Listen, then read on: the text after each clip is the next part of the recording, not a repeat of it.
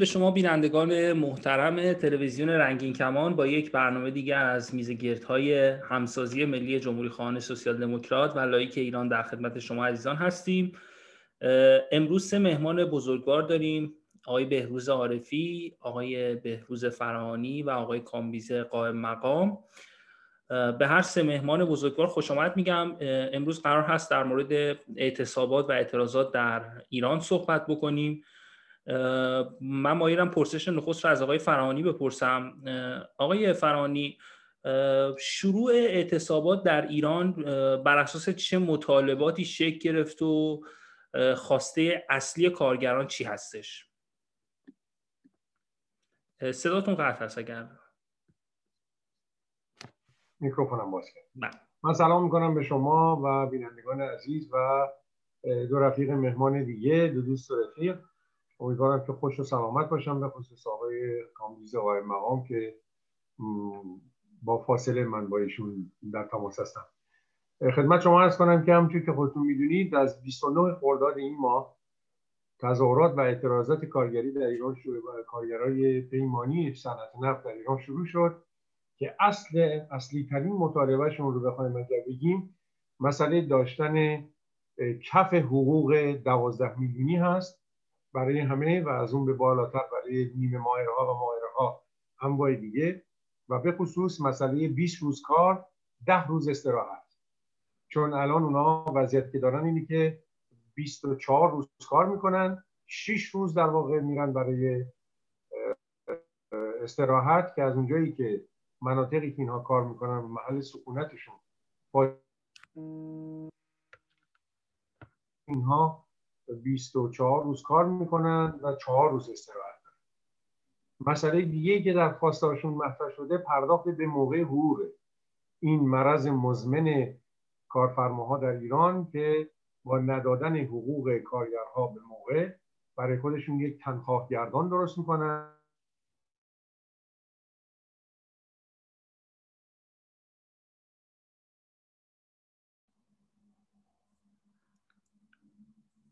آقای فرانی هستین؟ خب من مثل که الان وصل هستید بفرمایید. الان الان صداتون رو داریم بفرمایید. تا اینجا صحبت من شنیدیم تا اونجایی که گفتید که این مرض مزمن ندادن حقوق. نه مرض مزمن ندادن عدم پرداخت حقوق کارگران و کارکنان به طور کلی به موقع هست. که کارفرماها از این استفاده می‌کنن و یک گردان برای خودشون درست می‌کنن. از پول حقوق پرداخت نشده دست به سوداگری می‌زنن در انواع اقسام رشته ها به خصوص در ارز در مسکن و همه اینها. یکی از خواسته هاشون پرداخت به موقع حقوقه. مسئله دیگه که بسیار بسیار مهمه اینه که حق تشکل و اعتراضشون به رسمیت شناخته بشه و اینا همه شعارهای مشترک همه کارگران و حقوقیان ثابت در ایران. شما وقتی تظاهرات هپویا رو نگاه می‌کنید فولاد اهواز رو نگاه می‌کنید ماشین سازی تبریز رو نگاه می‌کنید همین ها رو می‌بینید. یعنی این کارگران صنعت نفت همون درد مشترک همه حقوق ایران ایران رو دارن فریاد می‌کنن با این تفاوت که شرایط کار اونها واقعا وحشتناک و طاقت فرساست در گرمای بالای 50 درجه و فشارهای شدید دوری از خانواده زندگی در کنکس هایی که در واقع کانتینره. اصلا این نیست که خوابگاه معینی باشه. عکسایی که از اونجا اومده نه یکی نه دوتا نه یک جا نه دو جا بلکه این خوابگاه بزرگی که در همه این مناطق هستن که دهها خوابگاهه. وقتی شما نگاه می‌کنید می‌بینید که حالتش یاد زندان های جمهوری اسلامی تو دهه 60 آدم میفته که زندانی ها رو هم دیگه تلمبار می‌کردن از وقتی که تعداد زندانی ها زیاد بود. و اینا اعتراضی که کردن در همین زاویه است به خصوص مسئله حق تشکر رو مطرح کردن و این مسئله کف حقوق دوازده میلیونی به این به خصوص خیلی مهمه به خاطر اینکه شرایط سورئالیست آدم می‌بینه اونجا. در یک پروژه معین سه تا کارگر دارن کار می‌کنن. یکیشون استخدام رسمی شرکت نفته یکیشون مال یک شرکت پیمانی است که قرارداد باش داره و یکیشون یه شرکت پیمانی دیگه است که فاقد هر نوع قراردادیه و روزمزده و تفاوت حقوق اینها می‌تونه از سه تا 5 تا 12 میلیون در واقع با هم دیگه فرق داشته باشه. و این خواسته هایی که هست که مطرح شده بعضی اشتباه می‌کنن. فکر می‌کنن که درخواست اینها حقوق 12 میلیونی برای همه است. نه کف حقوق رو میگن باید 12 میلیون باشه از اون به بالا. برای اینکه کارگرای فنی و ماهر الان 15 میلیون می‌گیرن که درخواستشون است که برسه به 17 میلیون. کارگرای نیمه ماهر الان درخواستشون اینه که بشه 12 و نیم میلیون. و خدماتی ها که 14 و نیم میلیون تومن هست که اینا درخواستشون که بره بالا و 12 میلیون هم رقمی نیست که از هوا اومده باشه یا یک ادعای بسیار ناوارد و نابجایی باشه که مطرح شده. این محاسبه ای هست که اقتصاددانان مستقل که کردن. سبد معیشتی یک خانواده ای که سه ممیز سه نفر آدم توش باشه به طور متوسط این 12 میلیون برای یک زندگی انسانی یک زندگی درخور و شایسته رقمی هست که در واقع کافی. این خواسته های اونهاست. من تاکید می‌کنم روی این. درسته که اینها پیمانی ها هستند. درسته که در صنعت نفت هستند. ولی در واقع پرچمدار خواسته های عمومی بیشتر کارگران و حقوق بگیران ایران که الان ما در 16 امین 17 روز تظاهرات هستیم. خیلی متشکرم از شما آقای فرانی آقای عارفی اگر ما الان ابراهیم رئیسی رو به عنوان رئیس جمهور انتخاب کردن از سوی سیستم ایشون عضو هیئت مرگ هست و متهم به جنایت علیه بشریت هست. آقای محسنی اژه‌ای رو به عنوان رئیس قوه قضاییه منصوب کردن. کسی که چه در زمانی که دادستان بود از دهها و صدها فعال اعترافات اجباری تحت شکنجه گرفته چه در زمانی که دادستان بود چه در زمانی که توی وزارت اطلاعات بود متهم هست ایشون.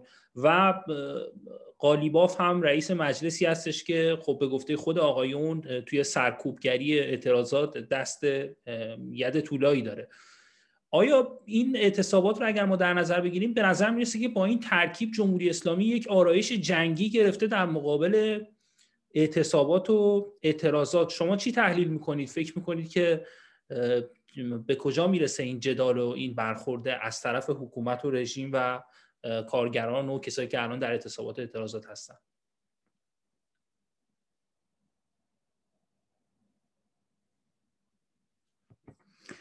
صداتون قطع هست آقای عارفی. اجازه بدید؟ الان اگر صداتون رو وصف بفرمایید.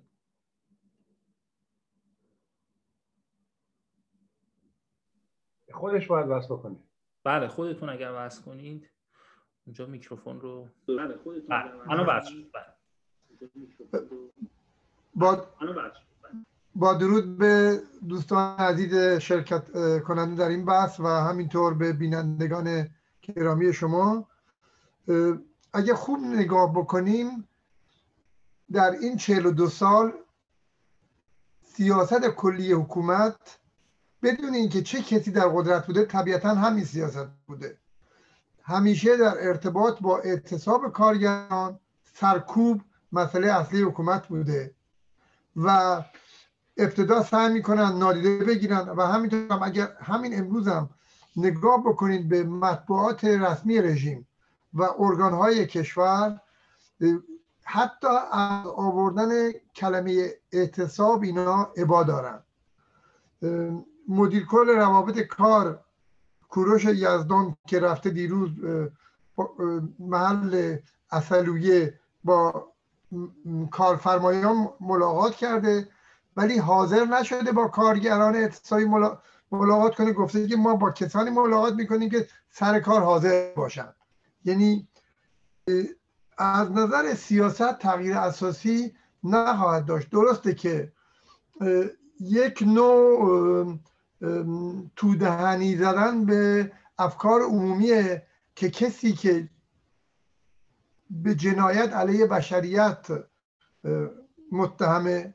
و کسی که سابقه خوبی در دادگستری نداره رئیس دادگستری میشه یکی هم رئیس جمهور حکومت میشه این نشون میده که اینا هیچ ابایی ندارن. برای حفظ منافعشون هر مهره ای که حتی بدنام هم باشه روی کار بیارن. و واقعیت اینه که در سیاست اصلی این حکومت تأثیری نخواهد داشت. و در ارتباط با همین اعتصاب نگاه بکنیم جز یک سری از روزنامه ها که صحبت از اعتصاب می‌کنن حتی از آوردن کلمه اعتصاب اینا خودداری می‌کنن و طبیعتا خطر سرکوب اعتصاب سراسری کارگران شرکت نفت باش روبرو هستیم. به ویژه اینکه یه ماه دیگه کسانی سر کار خواهند اومد که سابقه جنایت علنی تر دارن. یعنی ولی در دولت روحانی در هشت سال دیدیم که سیاست سرکوب همون سیاست سرکوب گذاشته بود با یه سری افت و ها و در قیام مردم برای اعتراض به قیمت افزایش قیمت بنزین هم دیدیم که اینا از که روی مردم شلیک بکنن هیچ گونه با ابایی ندارن باکی ندارن و بالاتر از 1500 نفر مردم رو به خاطر اعتراض به یک قیمت غیر قابل تحمل بنزین که مخارج روزانه اونا رو بالا می برد اینا رو به گلوله بستن. به همین جهت من فکر نمی کنم در سیاست اساسی حکومت تأثیری پیدا بکنه. منتها این دو تا نمونه رئیسی و اجهی امکان میده که بیشتر اینا رو افشا کرد و همینطور که ارگانهایی مثل عفو بین می‌خواد رئیسی رو به عنوان جنایت علیه بشریت به محاکمه بکشونه که حتما روند خیلی خیلی طولانی باید طی بکنه طبیعتا باید اپوزیسیون گام به گام با مردم با خانواده بازماندگان جنایت سالهای 60 و به ویژه سال 67 تلاششون رو اضافه کنن تا شاید این جنایت به فراموشی که حتما سپرده نقا شد بلکه شاید مطرح بشه در یک دادگاه بین متشکرم از شما جناب آقای عارفی. آقای قائم مقام در ایران هر گونه تشکلی هر گونه تجمعی با سرکوب حکومت روبرو میشه و طبیعتا تشکلهای کارگری هم از این موضوع مستثنا نیستن. الان کارکنان صنعت نفت و گاز گفتن که اگر به خواستهاشون نرسن اعتصابات رو بیشتر از این می‌کنن. در این حال دو حکومت هم پاسخ داده که اخراج می‌کنه یعنی تهدید به اخراج کارگران کرده. به نظرتون در نبود این تشکلهای کارگری یعنی نبودش که یعنی وجود داره ولی خب با سرکوبش سرکوب میشه. کارگران چطور می‌تونن که خواسته های به حق خودشون رو بدون از دست دادن در واقع ترس از دست دادن کار این خواسته ها رو مطرح بکنن؟ ببینید در تمام این جریاناتی که از قدیم اتفاق افتاده هر جای دنیا اتفاق افتاده یه مقدار شما می‌پردازید برای این داستان. یعنی خیلی مشکله که یک نهضتی شروع بشه بدون اینکه به اصطلاح در رابطه با جریانش یه, یه مش جریانات رو باید بپردازه. این هستش یعنی دستگیری توش از کشتن توش از غیره هست. یعنی ما سابقه نداشتیم که مبارزات علیه دیکتاتوری رو تو جامعهمون به اصطلاح یا هر جای دیگه بدون اینکه رو در رو شدن بدون اینکه به اصطلاح تلفات بدن انجام خواهد شد. منتها باید نوع شد. خوشبختانه جنبش چریکی تو ایران شروع نشده. چون اگر جنبش چریکی تو ایران شروع بشه ماجرا عوض میشه. نتیجتا خشونت به اصطلاح دولت چندین برابر میشه و به خودش این اجازه رو میده که هر کی رو به عنوان این ماجرا بین ببره. و خوشبختانه این داستان الان نیست. داستان ماجرای به جنبش کارگریه. جنبش کارگری بالا پایین داره توش. بالا میره پایین میاد و همش در حال جنگ و گریز خواهند بود با ماجرا. این سیستم مبارزه کارگری است و عملا رشد می‌کنه. گاهی اوقات میره کنار برای یک سال شما نمی‌بینید ولی پایش وقتی ریخته بشه دو مرتبه شروع می‌کنه. اینا می‌گیرن و نه همیشه بوده کارگرها رو گرفتن.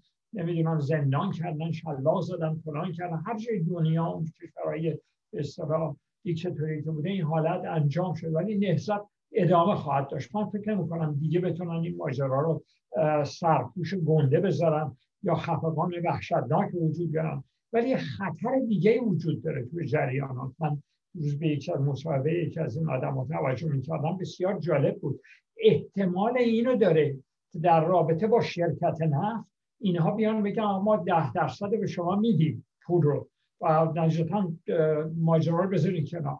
اشکال کار اینه وقتی حقوق رو ده درصد می‌برن بالا بدون اینکه جریانات دیگه به اقتصادی جامعه رو در نظر گرفته باشم کاری که می‌کنه انفجار بیشتری انجام خواهد شد. یعنی وضعیت وحشتناکتر خواهد شد. ارزش پول بیشتر میاد پایین. یعنی باز به ضرر داستان خواهد بود. برای اینکه فکری برای این ماجرا نکردم که بتونم این کار انجام بدم. در حال این داستان جنبش کارگری یک یک به پدیده جالب و درستیه که داره انجام میشه در مقابل رژیم که از هیچی هم نمیگذره. اینا تا روز آخر خواهم کشت. اصلا بحثی درش نیست. بعدا من جایم ندارم برم. ولی همه دیکتاتورها من چرا این پند رو نمی‌گیرن از کل ماجراش از موسولونی بگیرین صدام بگیرین غیره بگیرین اینا این پند رو نمی‌گیرن که این انتها داره براشون. ولی با تمام تفاصیل اینا دارن این ماجرا رو ادامه میدن. ولی من آینده درستی رو می‌بینم. متشکرم از شما. آقای فرانی شما با توجه به اینکه توی حوزه مسائل مربوط به کارگران کار کردید من این سوال رو مشخصا از این منظر از شما می‌پرسم. حالا به حال افزایش حقوق و داشتن امنیت شغلی و قرارداد رسمی اینا از حقوق کارگران هست شکی توش نیست. آقای مقام هم به درستی بحث خشونت پرهیزی رو مطرح کردن. حالا ما اگر به تاریخ 42 ساله جمهوری اسلامی نگاه بکنیم هر بار قشرهای مختلف مردم اومدن اعتراض کردن ولی با سرکوب مواجه شده. 78 دانشجوها بودن 88 طبقه متوسط بودن. الان دیگه طبقه کارگر بلند شدن و این اعتصابات در ابعاد مختلفی داره شکل می‌گیره. آیا میشه امیدوار بود که این جنبش کارگری فراگیر بشه و نتیجتا به گذار مسالمت آمیز و بدون خشونت از جمهوری اسلامی منجر بشه؟ می‌تونیم ما امیدوار باشیم به این موضوع؟ ما اینکه جنبش کارگری فراگیر بشه یا اساسا یک جنبش ضد جمهوری اسلامی فراگیر بشه سطح خشونت رو هیچ وقت این جنبش ها تعیین نمی‌کنه. سطح خشونت رو در هر مبارزه ای رژیمی که سر کار تعیین می‌کنه. اونه که در مقابل اون دست به خشونت می‌زنه خشونت حداکثری می‌زنه یا غیره. ما در تمام این جنبش ها دیدیم در بهار عربی هم دیدیم. این جنبش های مردمی نبودن که سطح خشونت رو دست خشونت دادن و سطح خشونت رو بردن بالا. در همه این کشورها این رژیم های حاکم هستن. در ایران هم ما استثنایی نداریم. ایران هم کشوری مثل کشورهای دیگه با یک دولتی که روی سرمیزه نشسته 42 سالی که با سرمیزه حکومت می‌کنه و هیچ دلیلی نداره که در مقابل جنبش فراگیر هر چقدر هم خشونت پرهیز باشه دست به خشونت نزنه. و وقتی در مقابل یک جنبشی دولتی دست به خشونت بزنه شما دست بسته جلوش وایسید و در واقع شما دارید جنایت می‌کنید. و دارید مردم رو مثل گوشت دم توپ می‌دید به دست این سپاه و به دست این ارتش و غیره. اینی که رهبری که فکر براندازی این نظام رو می‌کنه قطعا باید مردم رو برای اینکه در یک درگیری نهایی در با خشونت این رژیم روبرو بشن آشنا بکنه و این موعظه هایی که به نام پاسیفیزم به نام خوش خشونت گریزی و غیره میشه واقعا موعظه است. بر پایه هیچ پایه علمی نداره. تکرار می‌کنم. سطح خشونت رو او کسی تعیین می‌کنه که انحصار سلاح رو داره یعنی دولت یعنی رژیم حاکم. در دوران دوران شاه هم همینطوری اون بود که این خشونت رو تعیین کرد جنبش مردم کاملا مسالمت آمیز بود. در 6 ماه 8 ماه کاملا مسالمت آمیز بود. اونها بودن که یک تشریع رو ایجاد کردن. اونها بودن که دست خشونت زدن این رژیم اما به مراتب از اون بدتر خواهد بود. به خاطر ماهیت مذهبیش به خاطر دیکتاتوری وحشتناکی که ایجاد کرده و این سیستم هرمی قدرتی که داره که اون والی فقیه اون بالا حق ولایت فقیه هر تماسی رو می‌تونه هر تصمیمی رو بگیره به زور سلاح می‌تونه اجراش بکنه. قطعا ما با خشونت روبرو خواهیم بود و این چه دانشجویی باشه چه کارگری باشه چه طبقه متوسط این هست. همینجور هم دیدیم. جنبش 78 رو در خون خفه کردن. دانشگاه دانشجوها رو از طبقات طبقات بالای ساختمون پرت کردن پایین. جنبش 88 جنبش سبز که دیگه از این مسالمت آمیزتر دیگه نمی‌تونست باشه. دیدیم ما چه خشونتی سرکوبش کردن. جنبش آبان. مگه جنبش آبان یا دی ماه 96 و آبان 98 مگه مردم با اسلحه هم شروع کردن به اعتراض کردن؟ نه به هیچ وجه. اینا بودن که اینا رو به خون کشوندن. اونها بودن که بین 500 تا 1500 نفر میگن. کشته داشته این دو خیزش قهرمانانه مردم ایران. و جنبش کارگری ویژگیش اینه که خب بسیار فراگیره دست به جای حساسی می‌زنه تفاوتش با دانشجوها و جنبش طبقه متوسط اقشار متوسط اینه که وقتی کارگر اعتصاب می‌کنه تولید رو میخوابونه. وقتی کارگر اعتصاب می‌کنه اقتصاد میخوابه. و هیچ کدوم هیچ نیرویی در جامعه نیست که این قدرت اجتماعی رو داشته باشه. که بتونه چنین آسیبی رو در واقع به پایه های اقتصادی نظام حاکم بزنه. برای همین هم نقش طبقه کارگر در یک جامعه سرمایه‌داری یک جامعه یک نقش محوریه. از طرف دیگه آقای آقای مقام بهش اشاره کردن جنبش کارگر ایران امروز دیروز نیست که به حرکت در اومده. حتی همین جنبشی که ما الان با این وسعت شاهدش هستیم پارسال پنج هفته ادامه پیدا کرده بود و اونجوری که خود کارگرها بعدم گفتن 80 درصد خواستهاشون هم رسیدن. یعنی رژیم رو وادار به عقب نشینی کرد. طبقه کارگر در ایران تنها نیروی ملی رژیم استبدادی ولایت فقیه رو بارها وادار به عقب نشینی کرده حتی موقعی که در دهه 60 موقعی که کشتار فعالین سیاسی و مخالفان و دگراندیشان شروع شده بود و واقعا خیابانهای ایران رو کف خیابانهای ایران خون را افتاده بود وقتی که احمد توکلی با اون قانون قرون وسطایی اجاره باب اجاره قرآن اومد که بگی که ما حقوق قانون کار نداریم بلکه باب اجاره و مستجر و اینا این قضیه رو حل می‌کنه. شورشی که کارگرا کردن اعتراضاتی که کارگرا در سطح کارخونه کردن و دست از کشیدن با وجود خمینی با اون کاریزمایی که داشت و نقش عظیمی که داشت در مستی توده اون دوره دولت عقب نشینی کرد. طبقه کارگر نقشش با اقشار متصل و دانشجو این تفاوت داره. ضمن مبارزه طبقاتی هم مثل جاذبه زمینه. شما احساسش نمی کنید ولی همیشه حضور داره. یعنی شما همیشه احساسش نمی کنید ولی همیشه حضور داره. بعضی وقتا این حضور با قدرت خودش رو به همه نشون میده مثل الان. مثل جنبش جدید کارگری که راه افتاده و فراموش نکنیم که فقط این جنبش صنعت نفت نیست. در سه چهار سال گذشته ایران سرزمین اعتراضات اعتصابات کارگری بوده. به لحاظ تعداد اعتراضات و اعتصابات کارگری اون هم در کشوری که اعتصاب ممنوعه یادمون نره. اعتصاب ممنوعه. و حتی بعد از پایان جنگ بعد از دوران بازسازی که آقای رفسنجانی راه انداخته بود و غیر و این حرفا که می‌گفتن دوران صلح هست و بازسازی است و جامعه رو باید دوباره ساخت استثمار شد از آقای خامنه ای که آیا کارگران در مخالفت در درگیری های کاریشون با کارفرماها حق دارن از سلاح از وسیله اعتصاب استفاده بکنن و دوران جنگ چون تموم شده آیا اینا حق دارن که این کارو بکنن؟ و ایشون با قاطعیت جواب داد نخیر در حاکمیت اسلام در حکومت اسلامی کارگر حق اعتصاب نداره چون علیه قدرت خدا اعتراض می‌کنه. خب مبارک ما الان داریم می‌بینیم که چندین و چند ساله که کارگران ایران علیه قدرت خدا دارن اعتصاب می‌کنن در جاهایی به پیروزی های درخشان رسیدن در جاهایی شکست خوردن. جنبش کارگری مثل همه جنبش ها به یک خط مستقیم جلو نمیره. زیگزاگ داره پیروزی داره شکست داره پیشرفت داره عقب نشینی داره. ما الان در یک فاز پیشرفت هستیم. برای این انتظار که این جنبشی هر چقدر که بزرگ باشه. به خصوص از اونجایی که محدود به کارگران پیمانی هست و اعتراضات کارگران رسمی شرکت نفت شکل اعتصاب و از کار انداختن تولید رو خودش نگرفته به صورت عریضه اعتراض جمع به اصطلاح میتینگ و تظاهرات ایستاده خودش رو نشون میده و در نتیجه ضعیفتر از اعتراضی است که کارگر پیمانی می‌کنن. این دوتا با هم پیوند نخوردن اونطوری که باید. و نمیشه انتظار داشت که این انقدر ادامه پیدا بکنه تا یک جنبش فراگیر کلی درست بشه و جنبش خیلی ایدئاله. ولی بعیده که در دومین خیزش کارگری بزرگ ما شاهد این باشیم که این بره به اینقدر موتورش در واقع ادامه پیدا بکنه که برسه به اون فراگیری. ولی یه چیزی هست. از پایان جنگ ایران و عراق تا امروز سیاست های کلان اقتصادی در ایران تمام دولت ها از رفسنجانی و خاتمی و احمدی نژاد روحانی تا آقای رئیسی سیاست هایی بوده موسوم به نئولیبرال.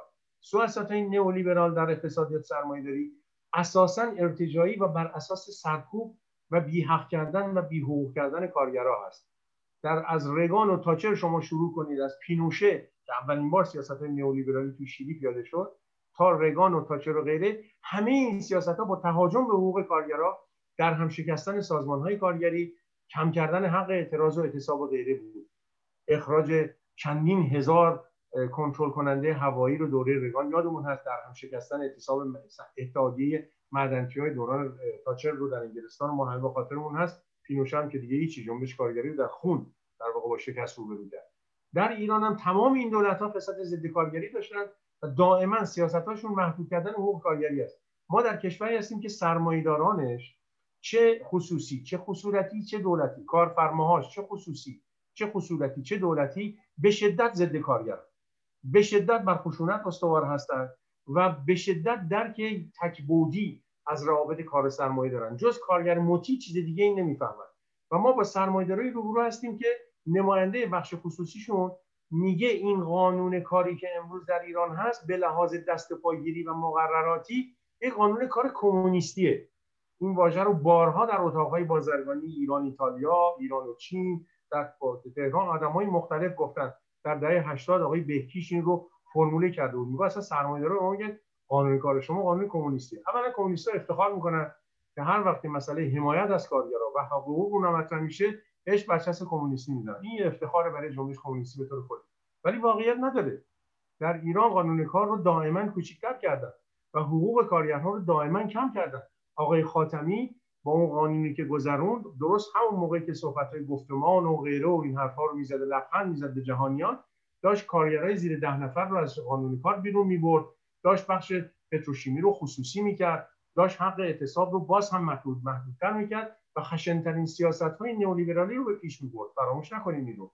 امروز هم یک چیزی رو من می‌خواستم اضافه بکنم به صحبت های رفیق عزیزم به عرفی و اون اینی که رئیسی برای اینکه به اینجا برسه فقط از مجتمع آهنین استفاده نکرده.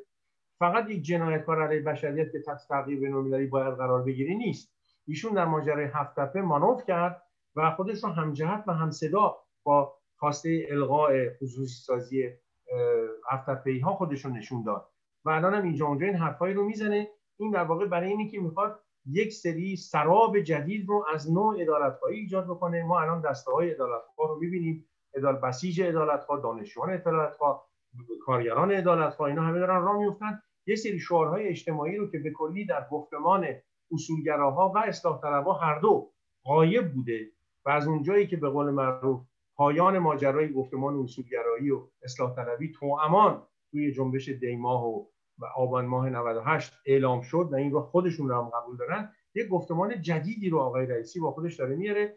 از یه طرف شمشیر رو از رو بسته به عنوان یک جانی جنایتکار علیه بشریت بهش مقام ریاست جمهوری دادن. ولی از طرف دیگه یه سری سرابهای عدالت خواندن هم دارن تبدیل می‌کنن و به نفعش دارن یه سری فعالیتایی می‌کنن. یعنی این رژیم تفاوتش این دولت تفاوتش با دولت آقای روحانی دقیقا اینجاست. یادمون نره وقتی دولت آقای روحانی انتخاب شد اسحاق جهانگیری معاون اولش اومد گفت این دولت دولت بخش خصوصیه. این دولت در خدمت بخش خصوصیه. با این شعار شروع کردن. مثلا کارگر و مستضعف و غیر اینها در گفتمان این جماعت نقشی نداشت. ولی آقای رئیسی چی داره میگه؟ داره میگه ما دنبال مبارزه با فسادیم ما دنبال ادارت اجتماعی هستیم ما می‌خوایم که در واقع دهک پایینی به حقشون برسن و از این رو حرفا. اینی که به نظر من دولت رئیسی تفاوت داره با دولت روحانی از یک طرف خشونت عیان رو به کار خواهد برد هر وقت لازمه. از طرف دیگه یک سری شعارهای عوام فریبانه ادارت اجتماعی رو به کار خواهد برد و جنبش کارگری به خصوص باید به این خیلی حساس باشه خیلی متشکرم از شما آقای فرانی آقای عارفی خب میشه گفتش که با یعنی از حالا شاید از 88 به این بر ما مرگ اصلاح طلبی در ایران رو شاهد بودیم. یعنی توهمی به نام اصلاح طلبی که وجود داشت که خیلی ها معتقد بودن که میشه این رژیم رو اصلاح کرد. دیگه خودشون هم متوجه شدن که به بنبست رسیده. مسئله که وجود داره حالا آقای فرانی هم اشاره کردن به درستی که طبقه کارگر اگر اعتصاب کنه چرخ اقتصادی کشور دیگه نمیچرخه. ما طبقات مختلف اجتماعی رو دیدیم که در طول سالها اعتراض کردن و دستشون به هیچ جایی بند نبوده و به فجیع ترین شکل سرکوب شدن. دانشجو 78 88 خود من ایران بودم و در تظاهرات سکوت گواهی میدم که یکی از متمدنانه ترین تظاهرات بود ولی به خاک و خون کشیده شد. و هیچ کاری نمی‌شد کرد. الان الان آقای فرانی اشاره کردن که سال گذشته کارگرها اعتصاب کردن به خواسته هاشون رسیدن و رژیم عقب نشینی کرد.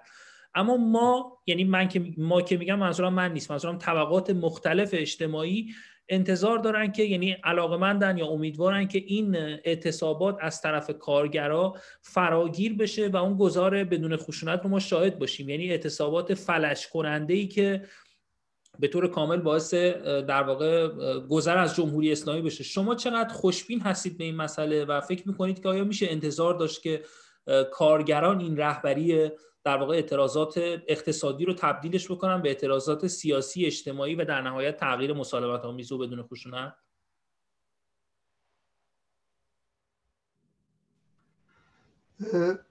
ببینید پیشرفت هر جریان اجتماعی منوط به اینه که در تناسب قوا در کوتاه مدت و میان مدت چه وزنی رو به دست بیارن. یه واقعیتی که در یک حکومت سرمایداری مثل جمهوری اسلامی با تمام مختصات خاص خودش اعتصاب های سرتاسری کارگرا به ویژه در صنعت نفت ضربه خیلی سنگینی به حکومت وارد می‌کنه. به ویژه اگر این اعتصابات خیلی طولانی باشه. ولی واقعیت مبارزات اجتماعی نشون بده که درست رهبری جنبش ها از سوی طبقه کارگر در اغلب کشورها به ثمرهایی رسیده. ولی مسئله اساسی اینه که باید این ماشین مبارزاتی دوش به دوش هم به حرکت در بیاد.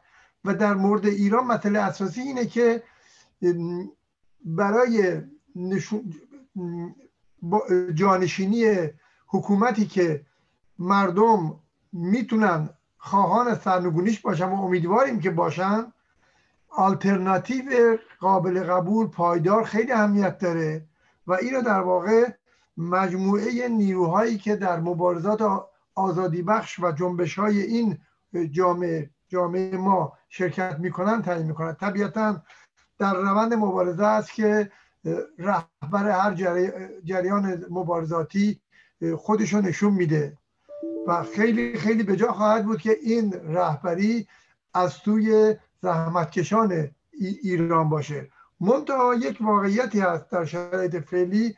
آرزوهامون رو نمی‌تونیم به جای واقعیت ها بذاریم. امیدواریم در این جهت حرکت بکنه. واقعیت اینه که مبارزه یک مبارزه طولانی خواهد بود. در مورد بازگشت بکنم به سوال شما که رفیق عزیزم به روز فرانی جواب داد. در مورد مسئله خشونت هم زنده یاد ماندلا می‌گفت که خشونت و آزادی خواهان نیستن که انتخاب می‌کنن. خشونت و مبارزه استبداد است که بر مبارزان تحمیل می‌کنن. در مورد اینکه مبارزه چجوری پیش بره عکس عمل دیکتاتوری تعیین کننده است. از یه طرف منتها اگر پاسخی به اون از طرف مبارزات داده بشه فقط یه طرف قضیه رو که مبارزه استبداد, هست باش روبرو نیستیم. بلکه مبارزات مردم و به ویژه مبارزات زحمتکشان نقش مهمتری می‌تونن ایفا بکنن به شرطی که در این تداوم مبارزه تناسب قوا رو برهم بزنن. شما در مقابل یک رژیم تا بخ بن دندان مسلح با دست خالی رهبری هر چقدر پایدار و استوار و با استقامت باشه نمیشه همینطوری پیش رفت. این در واقع در روند مبارزه است که همه این نیروها خودشونو محک می‌زنن.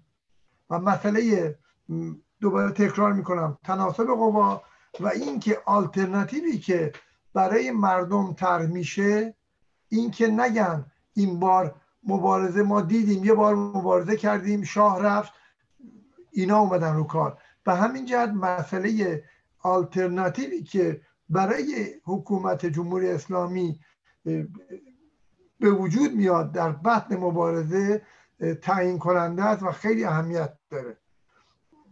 و اینکه خب اگر این در این مبارزات طبقه کارگر نقش مهمتری داشته باشند این بستگی به ادامه مبارزه و نقشی که این جنبش کارگری در مبارزات بهته می‌گیره و همونطور نقش سهمی که در ایجاد تناسب قوا به نفع مردم بازی می‌کنه. خیلی متشکرم از شما آقای عارفی. آقای متشکرم از شما آقای عارفی. صدای شما رو ببندم آقای عارفی. بعد. آقای قائم مقام الان تو ایران حالا علاوه بر وضعیت وخیم سیاسی و نبود آزادی که وجود داره شریان اقتصادی هم داره از هم میپاشه. ارزش ریال روز به روز داره نسبت به ارزهای خارجی سقوط پیدا می‌کنه. سفره مردم کوچکتر میشه.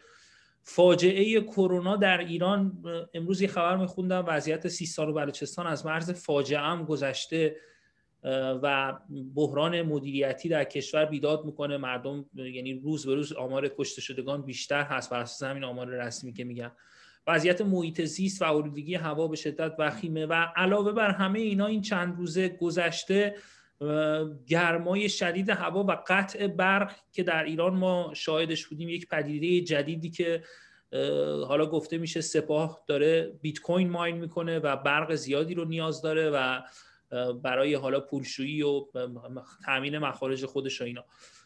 این همه این اتفاقات باعث شد که ما در علاوه بر اعتصابات و اعتراضاتی که در ایران شاهد بودیم در چند روز گذشته شعارهایی علیه علی خامنه ای هم مطرح شد.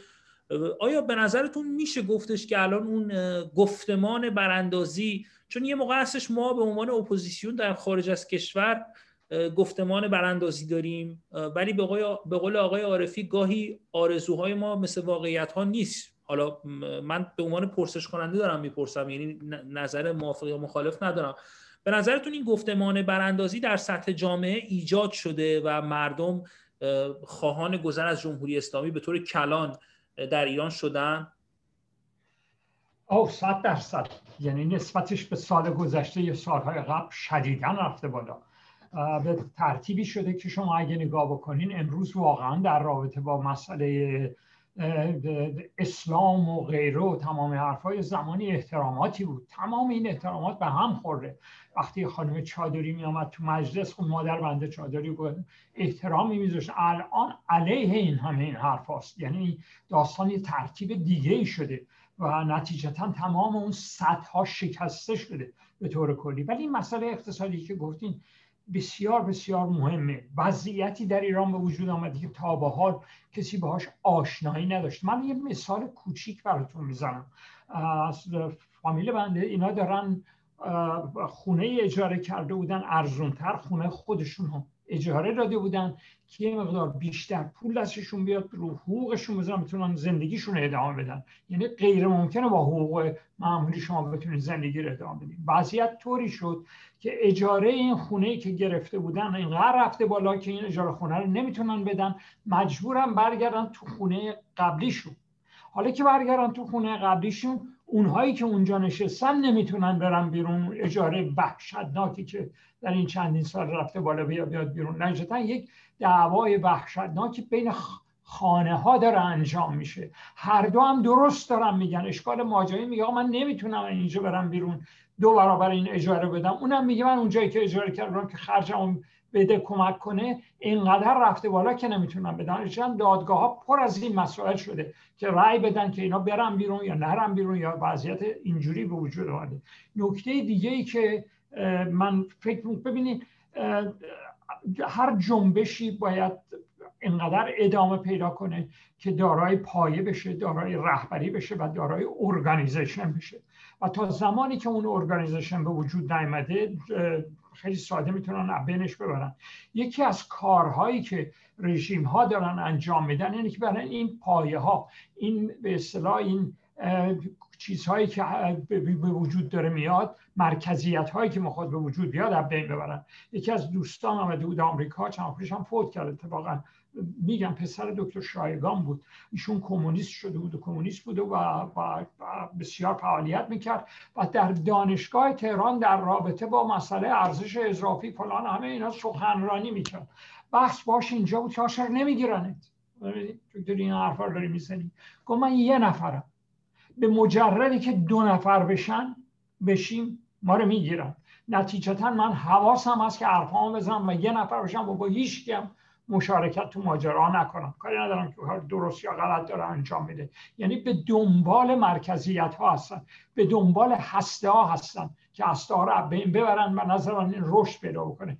در جنبش کارگری ما این کار دارن به شدت انجام میدن که نظران این جنبش کارگری پایه پیدا بکنه. نتیجتا جنبش کارگری بعد از مدتی مجبور بره زیر زمین. اصلا راه دیگه ای براش وجود نداره. بره زیر زمین که بتونه هسته خودش رو وجود بیاره. یه همچین حالا وقتی بره زیر زمین چقدر می‌تونه تو جریان کارگری تاثیر داشته باشه؟ نه اونم مسئله بزرگیه. یعنی الان در سر راه مبارزات مردم ایران بسیار سنگ های بزرگی هست.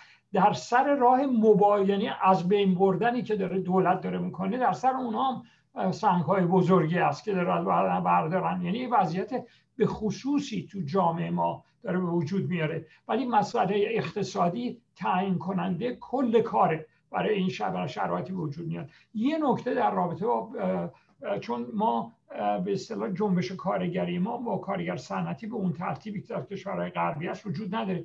ولی مسئله شرکت نفت ما کارگراش تعیین کنندن. حتی در دوران شاه هم آخرین حربه به شرکت نفت که اعتصاب بانک ماجرا تموم می‌شد ولی اون میگن اون پرکایی که رو پشت شطور گشته بودن مسئله این بود که این ماجرا نجتا شرکت نفت جایی که اگر پایه بگیره اگه بتونه هستش رو توش به وجود بیاره که برقیده من صد درصد به وجود خواهد. اگه برن زیر زمین اگه بیان روی زمین این کار خواهن انجام داد. مسئله شرکت نفت جریان بسیار بزرگی خواهد بود جریان. گفتم اینا برای که اون ماجرا انجام شه دارن صحبت می‌کنم حقوق اینا رو ببرم بالا. ولی در این حالی که دارم می‌خوان حقوق اینا رو ببرم برای اینفلیشن نمی‌دونم تورم داره وحشتناک بشه چون پایه ها رو انجام ندادم بدن چطور. درصد این حالت در جامعه ما کاملا به نظر شما نیازی به رهبری داره جنبش ها که برای اینکه به پیروزی برسن مثلا جنبش های کارگری؟ آیا نیازی لزوما به رهبر وجود داره یا اینکه نه بدون رهبر؟ رهبر به عنوان یه آدم من بهش نگاه نمی کنم ولی هر حرکتی هر جنبشی احتیاج به رهبری داره. حالا این رهبری دست جمعی یه نفریه فلان ولی به طور کلی داستان یه نفری داره تو دنیا میره. نمی‌تونه یه سازمانی بدون تشکیلات کار منظم انجام بده. باید با هم دیگه رابطه داشته باشن. و این کار منتها می‌رسه به اونجا. مجبورم برن زور زمین. دو مرتبه بیان بیرون. این کار انجام خواهد شد. خیلی متشکرم. آقای فرانی حالا شما چون همین مسئله اعتراضات کارگران رو مطرح کردید که در سال گذشته هم رژیم مجبور شد عقب نشینی کنه از شما دو تا پرسش دارم. اولا اینکه شما آیا شما هم معتقدید که نیازی به رهبری برای پیروزی رسیدن این جنبش ها وجود داره یا خیر؟ و دومی که اقشار دیگه جامعه چقدر تونن به روی این طبقه کارگر حساب کنن. حالا نه اینکه دیگران طلبکار باشن از این طبقه کارگر نه چقدر می‌تونن امید داشته باشن داخل گیومه که این اعتراضات اقتصادی تبدیل به اعتراضات سیاسی اجتماعی و ملی بشه و اساسا بعد از اینکه به خواسته های اقتصادی رسیدن یک مرحله برن جلوتر و گذر از جمهوری اسلامی رو طلب بکنن. چقدر میشه روی این امیدوار بود؟ ببینید در ادامه صحبت های آقای مقام من میگم. نه طبیعیه بدون سازماندهی و بدون تشکیلات امکان پیروزی یک جنبش بزرگ در مقابل یک رژیم بسیار متمرکز و بسیار سرکوبگر مثل رژیم جمهوری اسلامی که نه فقط یه ارتش بلکه دو ارتش داره. نه فقط یک قوه قضایی بلکه دو قوه قضایی داره. و نظام امنیتیش یک سازمان نیست. چندین و چند سازمان هستن که هم مردم رو کنترل می‌کنن هم خودشون رو کنترل می‌کنن. تو پرانتز بگم البته مامورای موساد و اسرائیل رو خوب کنترل نمی‌کنن ولی مردم خودشون رو خیلی خوب کنترل می‌کنن. و این نشون دهنده واقعا پوسیدگی و ارتجایی بودن این رژیمه که مبارزین داخل کشور رو به خوبی کنترل می‌کنه ولی جاسوسای یک کشوری که ادعا می‌کنه دشمن اصلیش هست رو اینجور دستشو باز می‌ذاره که هر روز ما میشنویم یه اتفاقی تو ایران داره میفته در مقابل یک همچین دولتی این توهم محضه که فکر کنیم ما با یک جنبش بیشکل و با یک اعتصاب سراسری که سر نداشته باشه یعنی از توی خود این جنبش یه سری نهادهایی شکل نگرفته باشن که بتونن این رو ارگانیزه بکنن این رو هماهنگ بکنن و جلو ببرن بشه آلترناتیوی رو در مقابل جمهوری اسلامی سازمان داد. بس بر سر اینکه این آلترناتیو خود جمهوری اسلامی در خود کشور و در داخل این جنبش های ای باید شکل بگیره و این ترکیبی هست از کار علنی از کار مخفی به قول آقای قائم مقام زیر زمین رفتن و روی زمین اومدن و مسئله تشکیلات بیخود نیست که جنبش کارگری سوسیالیستی 150 سالی که شعار میده چاره رنجبران زحمتکشان وحدت و تشکیلات است. این قدرت عددی رو اگر ما پخش بکنیم می‌تونه اختلال ایجاد بکنه. اعتصاب شما بکنید قطعا اقتصاد رو فلج می‌کنه. ولی این الزاما به سقوط رژیم نمیافته. و می‌تونه خودش جمع جور بکنه و خودش رو دوباره بازسازی بکنه و ضربه بزنه. اینا همه جا ما دیدیم. جمهوری اسلامی الان زیر شدیدترین فشارهاست برای اینکه و منم کاملا موافقم که اکثریت بزرگ مردم ایران خواهان براندازی این رژیم اکثریت بزرگشون هم خواستار عبور بدون خشونت هستن. هرچی کمتر خونریزی تجربه جنبش انقلابی رو دارن. ولی همونجوری که رفیقم هم یادآوری کرد وقتی ماندلا بگه که سمبل جنبش های غیر خشونت زا بود بوده و اون رهبری اون جنبش عظیم آپارتاید رو بر عهده داشته.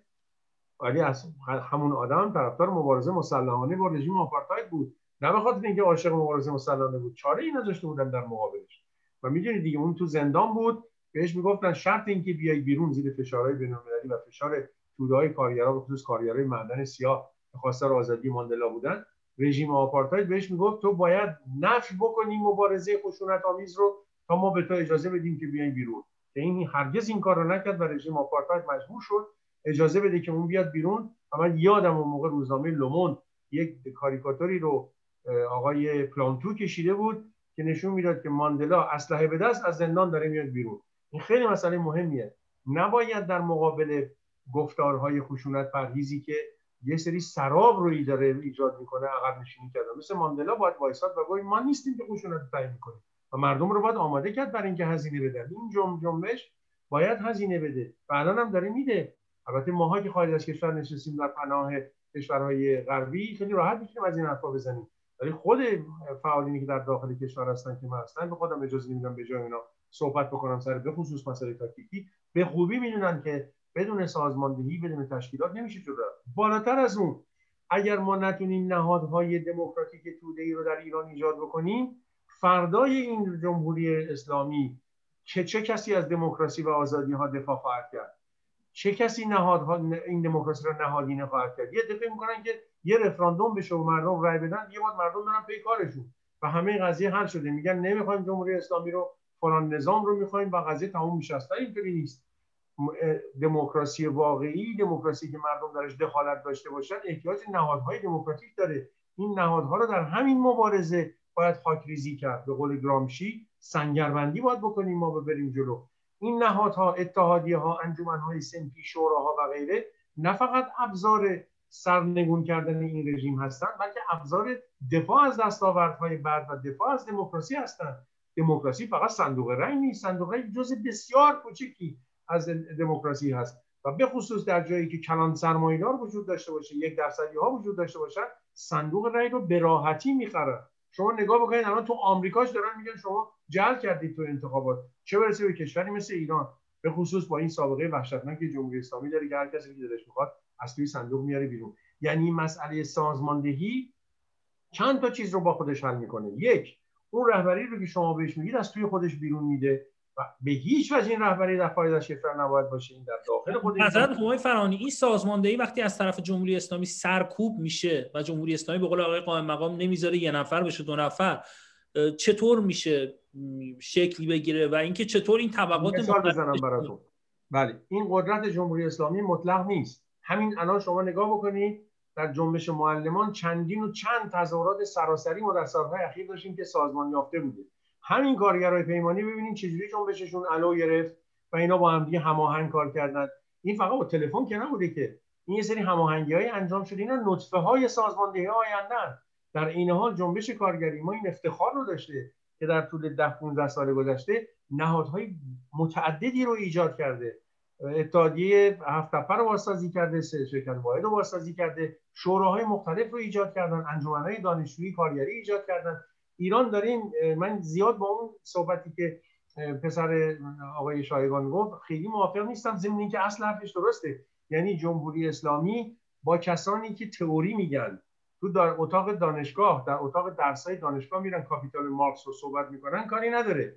ولی اگه همون استاد دانشگاه تو همون دانشگاه بیاد دولت و انقلاب لنین رو بگی یا دو تاکتیک سوسیال دموکراسی رو بگه که نشون میده چجوری باید دولت رو انداخت همونجا میگیرنش. حتی اگه یه نفر باشه. چون از توی این جور کلاس ها از توی این جور مبارزات هست که به قول سمد بهرنگی اون ماهی سیاه کوچولو میان بیرون. تا ده سال پیش تعداد فعالین کارگری ما رو میشه روی دست شما بعد از اون تبدیل شدن به ده نفر.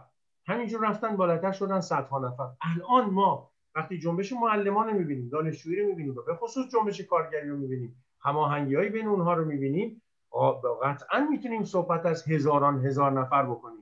اینها احتیاج دارن که یک سازمان سراسری خودشون ایجاد بکنن. جنبش کارگری ما امروز بیش از اینکه به نان روزش در واقع احتیاج داشته باشه به این سازماندهی سراسری احتیاج داره که این حلقه گمشده جنبش ماست. ولی این جنبش با این فعالینی که ما داریم می‌بینیم با این ابتکاراتی که از خودشون نشون میدن دیر یا زود این مشکل حل می‌کنن. برای جمع کردن برخلاف تصوری که یه عده دارن برای اینکه این تشکل سراسری ایجاد بشه الزاما احتیاج به یک فضای نیمه دموکراتیک نیست. کارگران معدن آفریقای جنوبی در سیاه ترین سالهای رژیم آپارتاید این سازمان ایجاد کردند. کارگران کره جنوبی در شدیدترین دیکتاتوری نظامی این نهادهای سراسری ایجاد کردند. در اسپانیای فاشیست کمیسیون های کارگری در قلب سیاه ترین سالهای خشونت و اعدام های پیاپی فاشیزم نوع فرانکیستی در واقع ایجاد کردن و در شیلی پینوشه بعد از اون شکست بزرگ اولی که غافل گیرانه خوردن در اثر سیاست هایی که وارد بحثش نمیشیم به چند سال بعدش تونستن چنان سازماندهی بکنن که می‌بینید با یک رخوت چند ساله یک چنان جنبشی رو در این کشور ایجاد کردن که دارن قانون اساسیشون رو دوباره می‌نویسن. تمام این نهادهای دموکراتیکی که ایجاد شده است که این قدرت رو داده که اینها رو تونسته بیاره اینجا و به جلو ببره. اینه که من خیلی خوشبین هستم. هم به هوشیاری فعالین کارگری و اصولا فعالین اجتماعی و ضمن شما متوجه شدید به محض اینکه طبقه کارگر را میفته و پرچمدار شعارهای عمومی خود طبقش میشه مسائل عمومی را مطرح می‌کنه. برابری زن و مرد رو مطرح کردن حقوق برابر بدون تبعیض جنسی و تبعیض مذهبی رو مطرح کردن مسئله آزادی های مدنی سیاسی رو مطرح می‌کنن. الان همین جنبش های اعتصابی رو شما نگاه کنید حق تشکل و اعتصاب رو فقط برای خودش نمی‌خواد. حقوق پایه رو فقط برای خودش نمی‌خواد. امروز جنبش اعتصابی کارگرای پیمانی صنعت نفت پرچمدار کل جم... مردم کارکن ایرانه. نه فقط طبقه کارگر بلکه همه اونهایی که بخشن هم از نیروی کار خودشون استفاده می‌کنن. و این آینده خوبی رو به ما نوید میده. این باید تبدیل به یک سازماندهی بشه که من فکر می‌کنم دیر یا زود این اتفاق میفته و رژیم جمهوری اسلامی چون در یک بحران چند بودی سیاسی ایدئولوژیک اخلاقی فساد رو ببینید همه دیگه راجع صحبت می‌کنن. بحران محیط زیستی آتشگیری جنگل ها کمبود آب بیبرقی همه اینا رو می‌بینید. مسئله اقتصادی که گرانی و بیکاری و اینا هم که دیگه این لاین حل براش. برنامه هم براش نداره. می‌خواد بشینه رو سرنیزه ولی من خسته نمیشم از تکرار این. به قول کلمانسو با سرنیزه هر کاری میشه کرد جز اینکه روش نشست. اینا با آوردن رئیسی می‌خوان بشینن روی سرنیزه که اون سرنوشت چیزی. خیلی ممنون. حالا من یه نکته رو بگم. من گاهی به عنوان یک جوان فکر می‌کنم دارم در سیاه ترین صفحات تاریخ ایران زندگی می‌کنم. و این صحبت های شما که از دل این سیاهی این امید و بذر امید شکوفا میشه خیلی برای من شخصا امیدوار کننده است و امیدوارم که این خوشبینی در همه مردم باشه و ما بتونیم این تغییرات رو ایجاد بدیم. آقای عارفی من یه جمله فقط اضافه بکنم. ببینید این خوشبینی رو درس های تاریخ به ما میده. جنبش های بزرگ و سازمان های بزرگ کارگری و مدنی در سیاه ترین سالهای دیکتاتوری ها شکل گرفتن. اینو فراموش نکنید. بله. بله به حال میگم وضعیت ایران امروز یک جوریه که تمام صفحات تاریخ رو که نگاه می‌کنید شما از, از من وقتی هر وقت تاریخ می‌خونم از صفحات تاریخ خون میچکه چه تاریخ ایران چه تاریخ جهان. ولی هیچ وقت سیاهتر از این دوره من ندیدم. یعنی حتی دوره مغول هم حالا نمی‌دونم ما که زندگی نکردیم. ولی خب به حال آقای عارفی این جنبش هایی که الان حالا مثلا من جنبش زنان رو اگر بخوایم اشاره کنیم که چندین سال به طور فعال یعنی میشه گفت اصلا از بعد از انقلاب 57 ولی به طور فعال زنان شجاعی رو ما می‌بینیم که روسری بر چوب می‌ذارن و میرن خواهان برابری زن و مرد هستن. جنبش های مختلف دیگه ای در کشور وجود داره. جنبش دانشجویی طبقات مختلف اقلیت ها هستن اقلیت های قومی هستن اقلیت های چیزی هستن. اینها پرسشی که من از شما دارم چطوری می‌تونن اون حلقه اتصالی که آقای فرانی هم بهش اشاره کردن اون این چطوری ایجاد میشه؟ من می‌خوام یواشاش بریم به بحث چه باید کرد که دیگه جنبندی بکنیم بحث رو. این اینها چطوری می‌تونن با هم دیگه متحد بشن و در واقع مثل اون نخ تسبیح اگر در نظر بگیریم این جنبش های مختلف ما چطوری می‌تونیم فکر شاهد باشیم که به هم یک دست بشن و بتونن اون اعتصابات به قول معروف فلج کننده رو انجام بدن برای گذار از جمهوری اسلامی.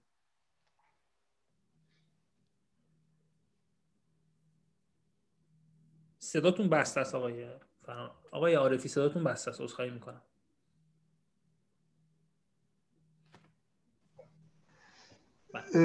تاریخ و وضعیت امروز مبارزات به ما نشون میده که نمیشه جدا جدا از هم اخشار مختلف یا مبارزه جنبش های مختلف به پیش بره. طبیعتا از دور از خارج نمیشه سناریو تهیه کرد. مسئله اساسی اینه که واقعیت اینه که با شعارهایی که مردم باید بهش برسن این شعارها رو با تبلیغ کرد. اینکه این حکومت در این چهل دو سال کارنامه ننگین و خونینی داره این به ما ثابت می‌کنه که این حکومت قادر نیست برای آینده مردم ایران برنامه بده. و باید در جهت سرنگونی این حکومت حرکت کرد. طبیعتا همونطور که دوستان هم اشاره کردن این کار سازماندهی می‌خواد برنامه سیاسی می‌خواد. خیابان ضروری مبارزه ضروریه ولی خیابان برنامه سیاسی تعیین نمی‌کنه. و برنامه سیاسی هم در عمل انجام به وجود میاد. و اتفاقا یکی از مسائلی که ما با درس بگیریم این وضعیتی که به ویژه اپوزیسیون خارج از کشور داره سازمان هایی که وجود دارن اینا همشون نیت های خوب داشتن. ولی در چهل دو سال کارنامه اینا رو نگاه کنیم. جز پراکندگی هم از نظر تئوریک هم از نظر ایدئولوژیک هم از نظر برنامه سیاسی هر روزم بیشتر از هم دیگه جدا میشن. هم از نظر کیفی و هم از نظر کمی کارنامه قابل قبولی ارائه ندادن. و به همین جهت مسئله اساسی که در بدن مبارزه است که برنامه سیاسی درست بیرون میاد. و یک واقعیت مبارزات همه کشورها به ما نشون میده که بدون چشمداش به نیروهای خارجی به خصوص قدرت های بزرگ. این خیلی مهمه که نمونه عراق افغانستان مثلا امروز افغانستان رو نگاه کنیم به طالبان با همه دارن مذاکره می‌کنن. آمریکا که مذاکره کرد امروز با ایران مذاکره می‌کنه. واقعیت اینه که نیروهای خارجی هیچ وقت نمی‌تونه آینده مردم ایران رو در واقع تعمین بکنن و باید با پشتیبانی افکار رو در همه جا جلو رفت. ولی نیروی اصلی که می‌تونه این مبارزه رو به پیش ببره نیروی اصلی جامعه ما در درون کشوره. و به همین جهت باید از وضعیت اپوزیسیون درس گرفت طبیعتا. شما گفتین که اوضاع خیلی تاریکه ولی ما دیدیم که در تاریکترین شرایط بوده جامعه هایی که به روشنایی رسیدن. منتها مبارزه کار بسیار سختیه. موقعی که در ایران با یک دیکتاتوری خوناشام طرفین مبارزه به مراتب مشکل تره مبارزه علنی و مبارزه مخفی طبیعتا باید با هم تلفیق پیدا کنن. این چیزی نیست که مثلا بشه نسخه پیچید که من بگم چجوری باید پیش رفت. طبیعتا آنهایی که در, در اون مبارزه رو به پیش می‌برن از روزمره مبارزاتی خودشون نتیجه می‌گیرن که چه کار بکنن و اوناست که نسخه رو میپیچن در عمل. و طبیعتا تاریخ به ما آموخته که مبارزه هر چقدر سخت باشه دشوار باشه با هزینه های زیاد توام باشه. ولی مبارزه اگر به مردم متکی باشه به کلیه نیروهای مردمی و چه زحمت کشان و چه کسانی که با زحمت کشان متحد هستن جلو میرن و این مبارزه خواهناخواه پیروز میشه. و این است که به ما امید که به ما میده اینه که آینده راه مبارزات اغلب این بوده که ارتجا شکست خورده. و هیچ دلیلی وجود نداره که ما مبارزه برای آزادی برای دموکراسی برای نمی‌دونم جدایی دین از دولت برای عدالت اجتماعی برای آزادی زن و مرد همه اینها رو باید در کنار هم باید ترک کرد. نمیشه فقط یک جنبه از مبارزه رو ترک کرد و به مثلا هستن کسانی که میگن دموکراسی اگه بیاد ایران همه چی آزاد میشه و فلان و اینا پیروز میشه نه دموکراسی کافی نیست. جامعه ما جامعه سرمایه‌داری است. حتما باید با مبارزه که مردم پیش می‌برن عناصری از مبارزه ضد سرمایه‌داری توش باشه. کشور ما یک رژیم مذهبی رو کاره. حتما باید ما با مذهب مبارزه نمی کنیم ولی این که مردم به این که مذهب یک مسئله خصوصی است. این که ده شاهی از جم... از بودجه مردم برای هزینه های مذهبی و حوزه های علمیه صرف نباید بشه. همه اینا رو باید در کنار هم گذاشت. مجموعه اینه که با یک برنامه ریزی سیاسی که مردم در مبارزات بهش می‌رسن و رهبری که از بطن مبارزات بیرون میاد چه طبیعتا منظور همونطور که دوستانم گفتن رهبری یک فرد نیست رهبری سیاسی و سازماندهی گسترده مردم این جز اینکه به پیروزی برسه نمیشه انتظار دیگه ای داشت. منتها مبارزه کار دشواریه راه مبارزه طولانیه. مخصوصا اگر رژیم دیکتاتوری مثل جمهوری اسلامی رو کار باشه که به این سادگی ها از مقابل مردم فرار نخواهد کرد. این مردم است که مبارزهشون رو باید به پیروزی برسونن. بسیار متشکرم از شما. ما وقت زیادی نداریم. فقط من خیلی دوست دارم آقای قائم مقام و آقای فراموش عملی نداریم. فقط من خیلی اگر که در حدود یک دقیقه یا یک دقیقه نیم هر کدوم از دوستان به, به پرسش چه باید کرد پاسخ بدن. حالا چه چه از منظر داخلی چه از منظر اپوزیسیون هم می‌خوام بپرسم. به نظرتون اپوزیسیون در این شرایط چی کار بایستی بکنن این هم خیلی سپاسگزارم میشم آقای قائم مقام بفرمایید من یه چیز کلی فقط میگم. یه زمانی یه بحثی بود بین آقای دکتر خونجی و خلامه خلیل ملکی با هم اختلاف نظر داشتن. شد بعد از 28 مرداد یکیشون گفت آقا ما بعد از صفر شروع کنیم. اون یکی گفت اتفاقا نباید از صفر شروع کنیم. برای اینکه ما جنبش مشروط تنباکو داریم جنبش مشروطه داریم نسبت ملی داریم غیره داریم و از ادامه شد باید بدیم. بعدا اون یکی فکر کنم خلیل ملکی بود که گفتش آقا پنجاه سال آزادی های اجتماعی که جامعه ما به هم عقب افتاد. جواب دکتر خونجی بود که نه همچی چیزی این شرایط بیرونی می‌تونه عوض بشه. شما نگاه کنید هفتاد و خورده سال به اصطلاح شوروی ادامه داشت کاری که داشت انجام میده ولی از دو سه سال یه دفعه همه چی به هم خورد. یعنی شرایط بین می‌تونه گاهی اوقات تعیین بکنه که چه اتفاقات دنیا می‌تونه انجام بشه. و نکته مهمی که تو اینجا گفته شده اینه که مردم باید رو پای خودشون واسن. به مجردی که شما بخوایم با تانکای اسرائیلی برین کرکوک و بگیرین عملی نیست این ماجرا. یکی جلوتون وای میسه هیچ هم هورا براتون نمی‌کشه همچین کاری بکنه. این کارها در سراسر ایران قبلا انجام شده. و فقط چون وقت خیلی کمه همینجا ادامه میدم که این شرایط می‌تونه منفجر بشه می‌تونه به اصطلاح تکون کلی انجام بشه که در جاهای دیگه انجام شده. متشکرم از شما. آقای فرانی بفرمایید. منم تو یک یک یه دقیقه زمینی تشکر از شما فقط اینو میگم که ما در خارج از کشور باید بلنگوی خواسته های مردم ایران باشیم. بله، بله. هر چه بیشتر متحد تا اونجایی که امکان داره با اتحاد به جلو بریم. با شعارهای معین با یادآوری دوران سیاه سلطنت چون بعضی وقتا اینا از این خشونت بی حد و هست جمهوری اسلامی سوء استفاده میشه برای تطهیر خشونت بسیار سازمان یافته بسیار نظاممند دستگاه ساواک و ارتش در دوران دوران پهلوی ها اینی که در هر دوره ای که ما داریم صحبت می‌کنیم وقتی صحبت از آزادی ها می‌کنیم صحبت از عدالت اجتماعی می‌کنیم صحبت از برابری حقوق زن و مرد و به خصوص دولت لائیک دولتی که در جدایی دین از دولت درش واقعی باشه باید یادآوری کنیم که دوران سلطنت هیچ کدوم از اینها نبود. نه دولت لائیک بود رابطه وحشتناک فاسدی که بین دربار و روحانیت بزرگ وجود داشت. یادمون نره اینها رو مسجد هایی که شاه دوم ساخت محمد رضا پهلوی به اندازه جمهوری اسلامی مسجد ساخت در اون چند سال آخر دوره خودش.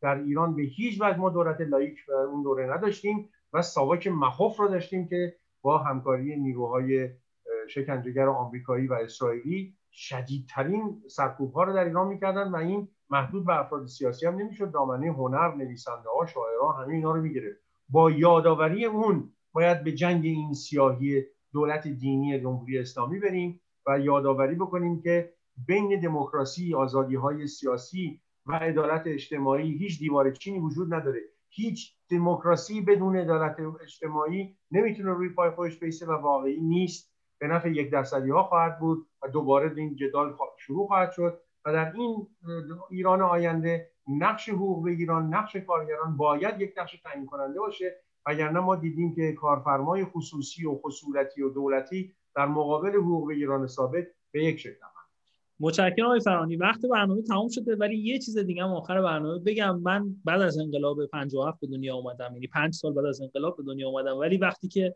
تاریخ رو می‌خونم گاهی فکر می‌کنم که اگر اون استبداد سلطنت نبود شاید این جمهوری اسلامی در سر ما خراب یعنی هوا رو نمی‌شد. یعنی میشه گفتش که جمهوری اسلامی محصول اون استبداد بوده.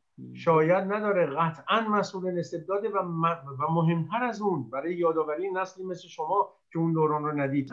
محصول ائتلاف دربار و روحانیت آیت الله محصول ائتلاف یادشون فقط جناح خمینی بود که زیر ضرب بود. با بقیه دستگاه دربار بهترین روابط رو داشت و یادآوری های کلام داده می‌شد به اوضاع علمیه آیت الله در 4 5 سال اسلامی رژیم سلطنتی و اونها بودن که ملیگراهای واقعی ناسیونالیست ها چپ ها کمونیست ها سوسیالیست ها رو زندان می‌کردن.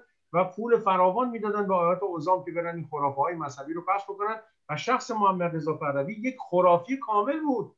یک آدمی بود که بدترین نوع خرافات مذهبی رو تبدیل تبلیغ می‌کرد. اینی که ما همواره هر وقت از آزادی و عدالت صحبت می‌کنیم از به هم پیوستگی اونها و زدیتش نشاه و نه شیخ باید صحبت خیلی متشکرم از شما. آقای عارفی من دیدم شما میکروفونتون رو وصل کردید. خیلی عذرخواهی می‌کنم چون صدا برگشت خود. من مجبور شدم ببندم. اگر صحبت خاصی دارید بفرمایید. صدا برگشت خود. من مجبور اگر صحبت خاصی دارید بفرمایید. نه فقط یک اتفاق من می‌خواستم یک کلمه بگم که این حکومت فرزند نامشروع آن حکومته. خیلی ممنونم از شما. جناب آقای عارفی خیلی ممنون از شما. آقای فرانی آقای قائم مقام و با سپاس از شما متشکرم. با سپاس از شما بینندگان محترم تلویزیون رنگین کمان که در این برنامه همراه ما بودید. تا یک برنامه دیگر جاوید ایران زمین زنده باد آزادی.